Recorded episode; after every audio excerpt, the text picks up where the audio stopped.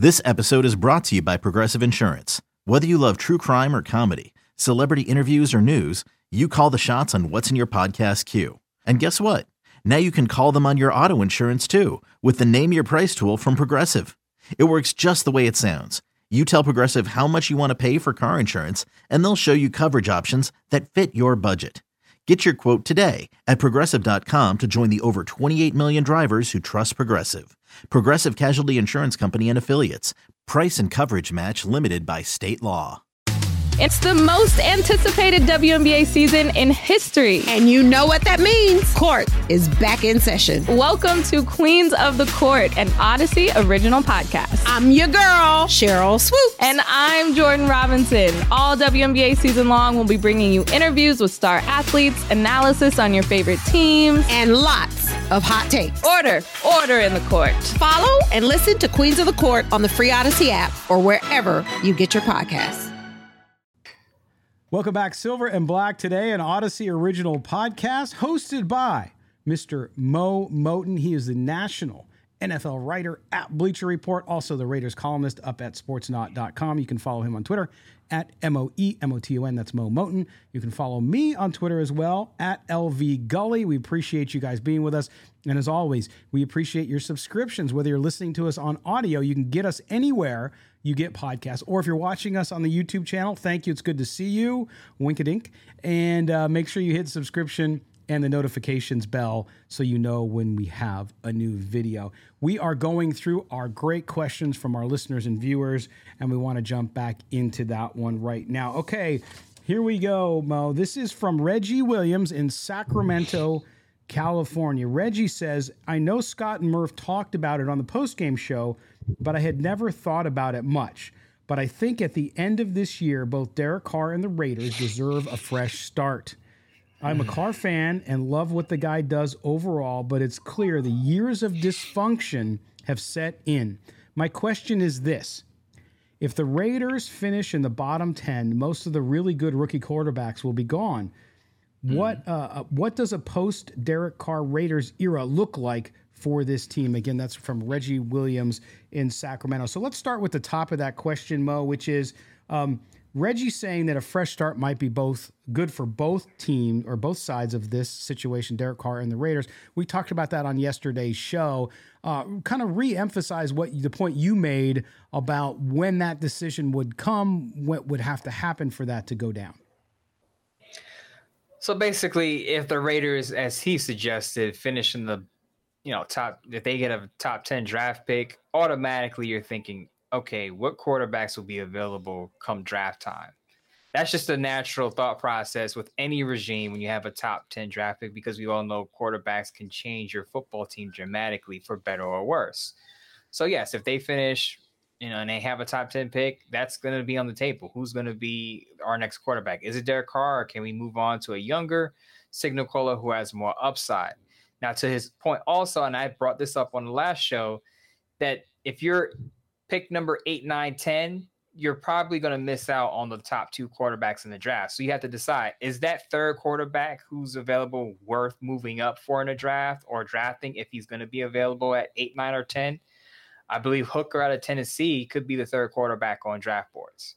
Now he's a Heisman, he's a Heisman candidate right now, playing well for Tennessee. Tennessee, one of the best teams in the country right now. So I wouldn't poo-poo the third best quarterback in this draft class if, if the top three guys come out, including Hooker. So with that said, uh, fans aren't going to want to hear this. If it's not a top draft prospect, I would start to think about Mac Jones. Let's say the Patriots want to transition to Bailey Zappe full time, and Mac Jones is not necessarily the guy long term. He played well in Josh McDaniels last year. I could see the Raiders inquiring about that if they want to move on from Derek Carr and they, they want a bridge quarterback instead of drafting one. The other one is Jared Goff. And that's mm. another one mm. fans are not going to like because let's say the Detroit Lions do have the number one overall pick and they get CJ Stroud or Bryce Young. The Lions will probably move on from Jared Goff, who isn't a top tier quarterback, but he's serviceable, right? And I, I agree with fans, and I would say he's not better than, than Derek Carr. Jared right. Goff is not a better quarterback than Derek Carr. But if you're trying to make the point that the Raiders and Derek Carr need to go their separate ways after all of this time and nothing happens, then your next best option right now is probably Jared Goff, who, by the way, got the Rams to a Super Bowl. I'm just saying, he's played in a Super Bowl. He has he has playoff wins on his resume. He does. Uh, I thought you were going to say Joe Flacco, but uh, that didn't happen, so we're good Oh there. no, no. just kidding. I'm just kidding. Um, yeah, and and that's the key. I mean, I think you you you have some you have some more. To, you have to watch things unfold a little more before this happens. I know some fans are done with their car; they want to see him move on. I'm We're not at there the yet. uh, no, and I'm but I'm at the inflection point where I'm starting to think that that might be best, but I'm not quite. I'm not 100 percent there. Right? I'm not going to sit on here and say they should, uh, but I'm starting to think that that might be the end uh, of the line for them if this year goes like it is up and down and they just don't ever break out or put something together. Now, they put a little run together even though they don't make the playoffs. I think that could change. It depends on what Dave Ziegler and Josh McDaniels are going to look at. Plus, they have a lot to do on this team. They have a lot to do on defense. We talked about it. Lot to do on offense on the offensive line. Darren Waller is a huge question mark. We're not even talking to him or about him on the show today, but that's a huge question mark. If he remains to be in- inconsistent, then that could be a decision that haunts this team for a long, long time. So they have bigger issues, I think, right now to deal with.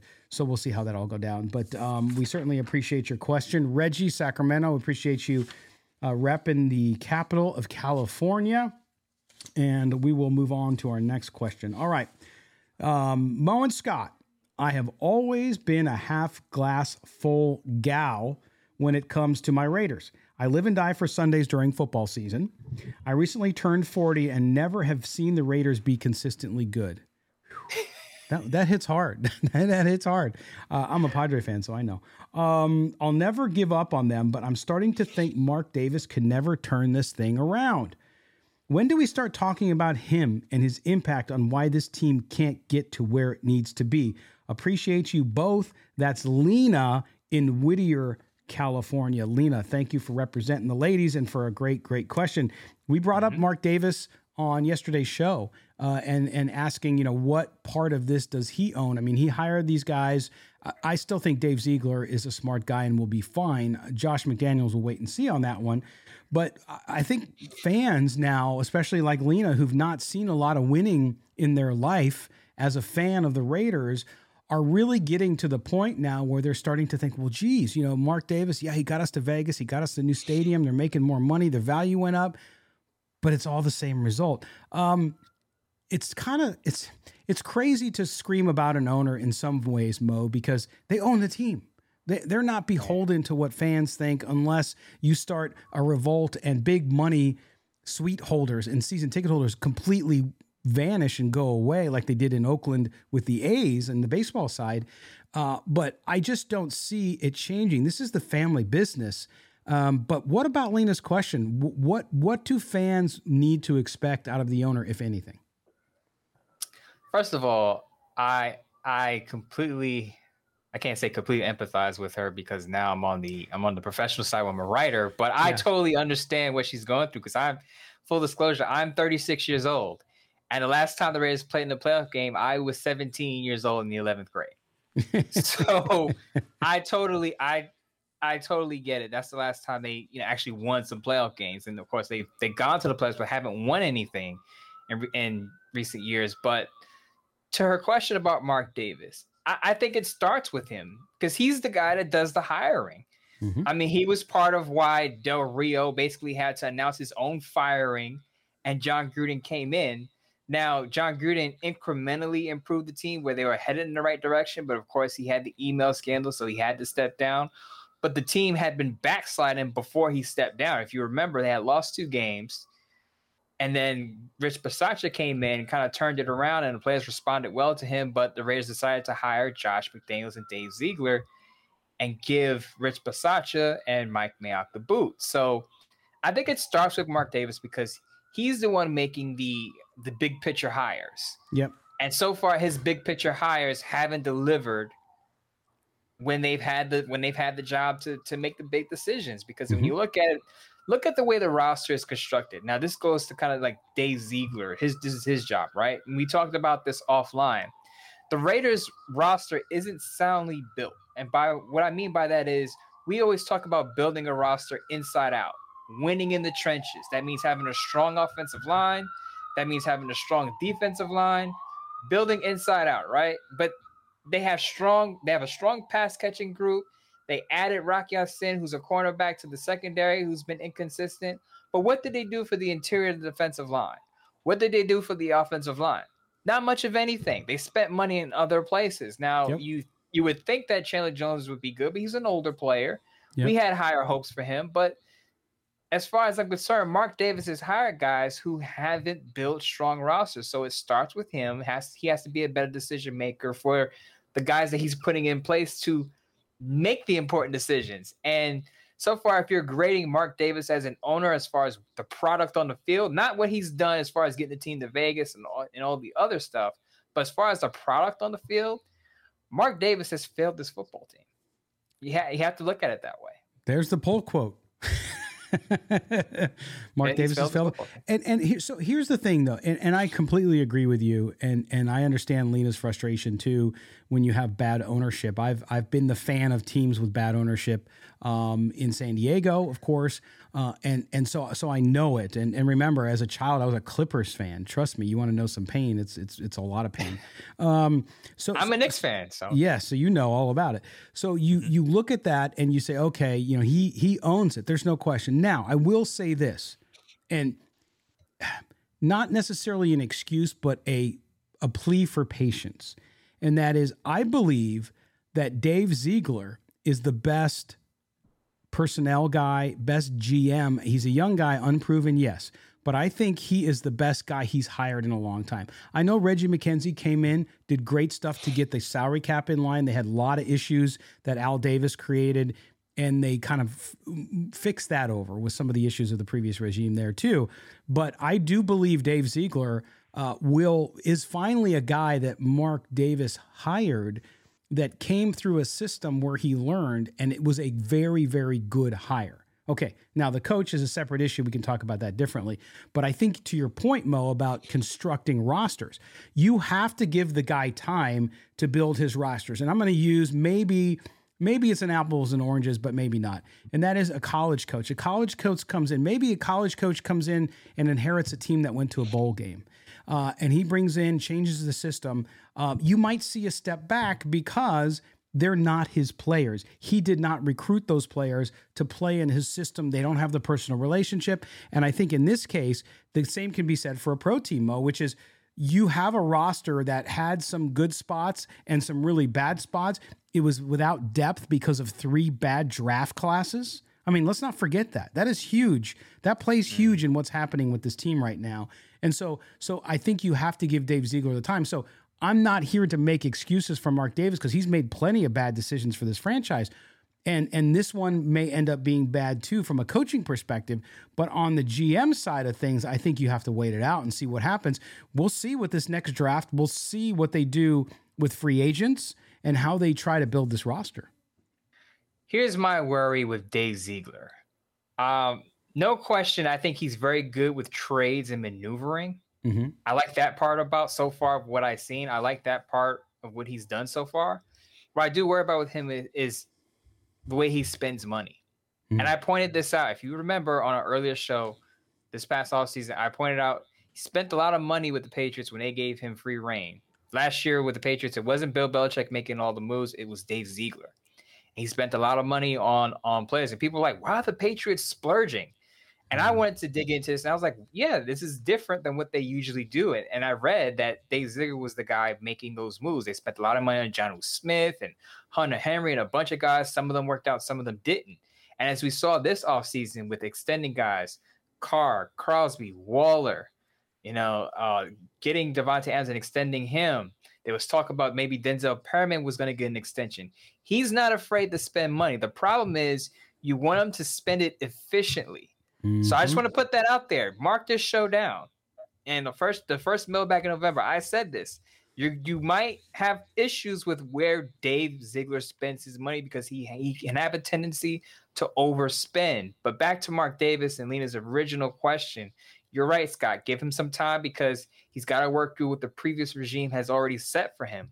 But what I will say is that what Mark Davis has shown is that he doesn't make he doesn't always make the best football decisions. Business wise, you know, thumbs up. But as far as football decisions, he may want to lean on guys in his ear who know more about the game than he does. Yeah, we know Marcel Reese is a close advisor to him, uh, although Marcel Reese does not have a lot of experience either. Uh, but he seems to be well liked and seems to be there representing him a lot. So we'll see how that goes. I know a lot of fans love Marcel Reese and uh, his his presence in the building, but that doesn't always get the job done. So we'll have to do a wait and see on that one. Lena in Whittier, California, thank you so much for your email. All right, Mo, lightning round time. Okay, so we've been talking a lot about quarterbacks, possible quarterbacks. You've mentioned if the Raiders move on from Derek Carr, that Jared Goff might be a viable option, at least as a bridge quarterback. Uh, we'll see how that all goes down. But here's my lightning round question for you three quarterbacks in the NFL. Tell me, out of all of these three quarterbacks, who is a starter in the NFL and who's won a playoff game eight years from now? You ready? Mac Jones, you mentioned him earlier, Trevor Lawrence, Justin Herbert.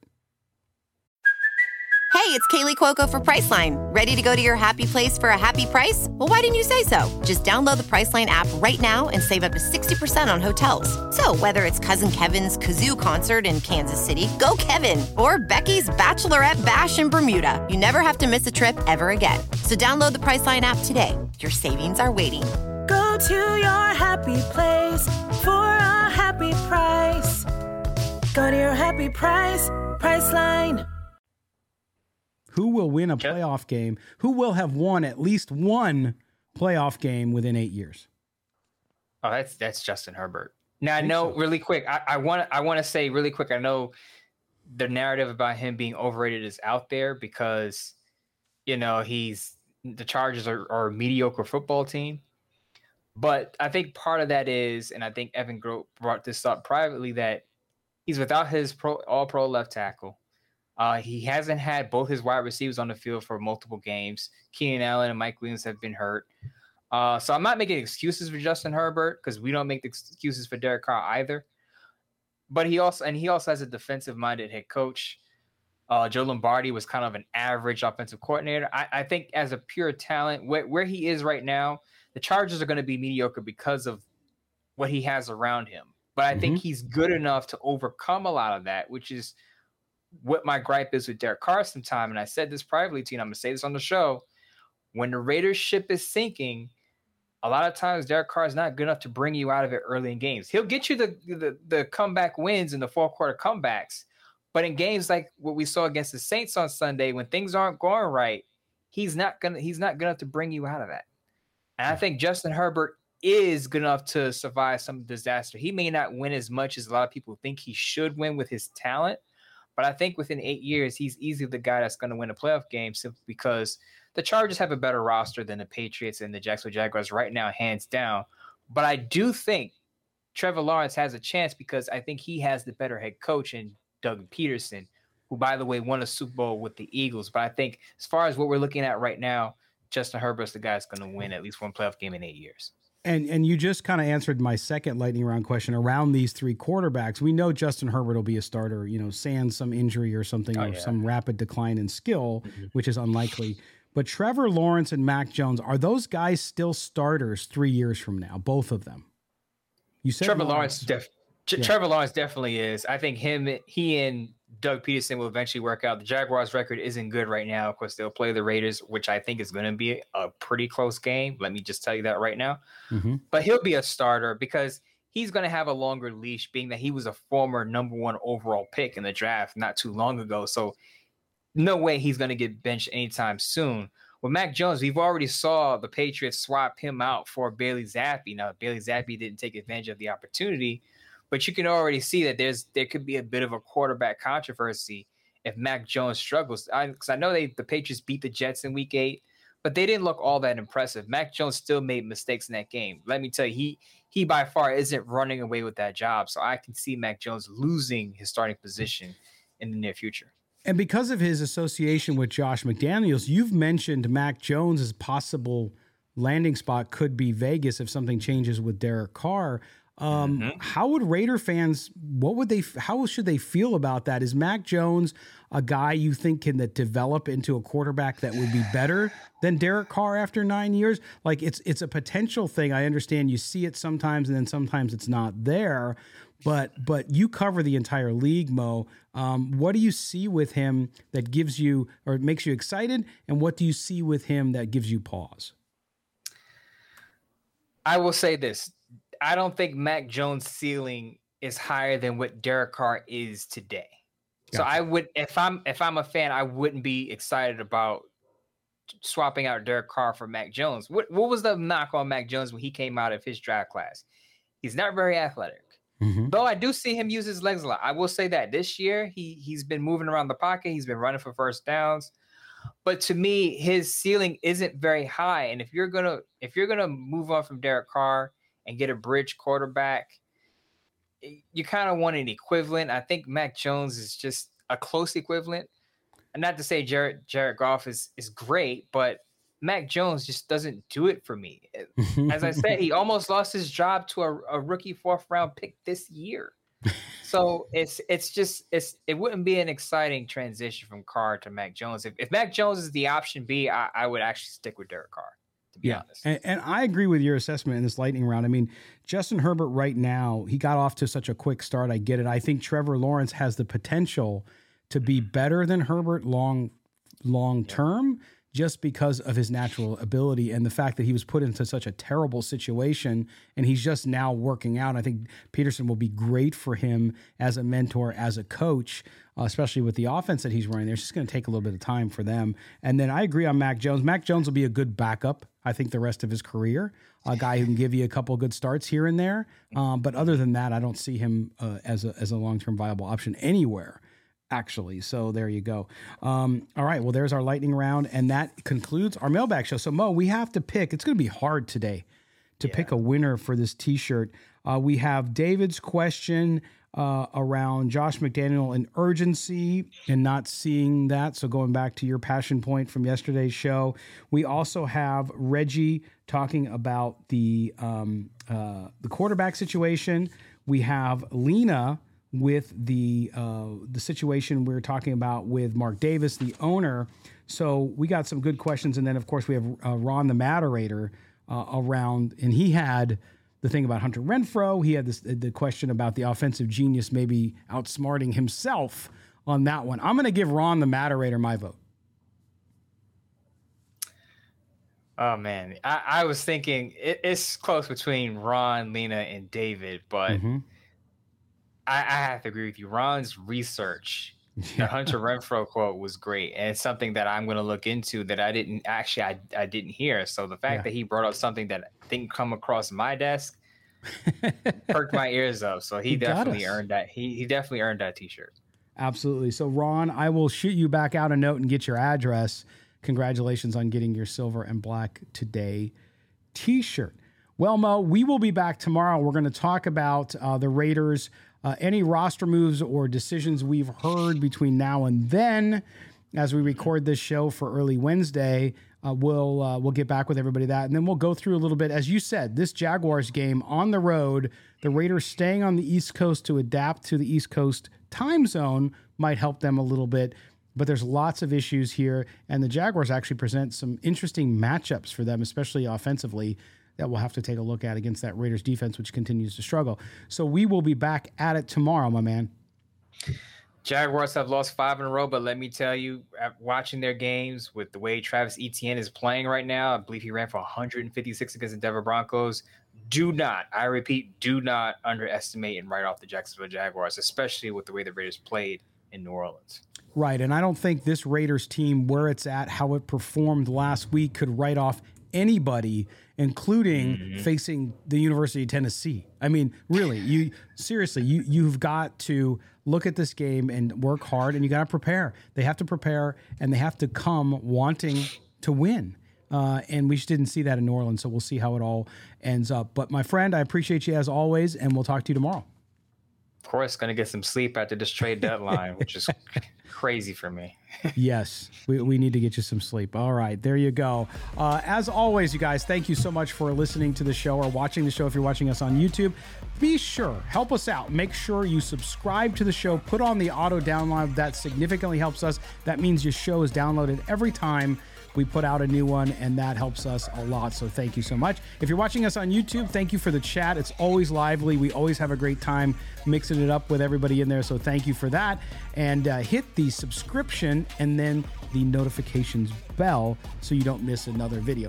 For Mo Moton, I am Scott Gulbransen. This has been Silver and Black Today, the mailbag edition for Wednesday, an Odyssey original podcast.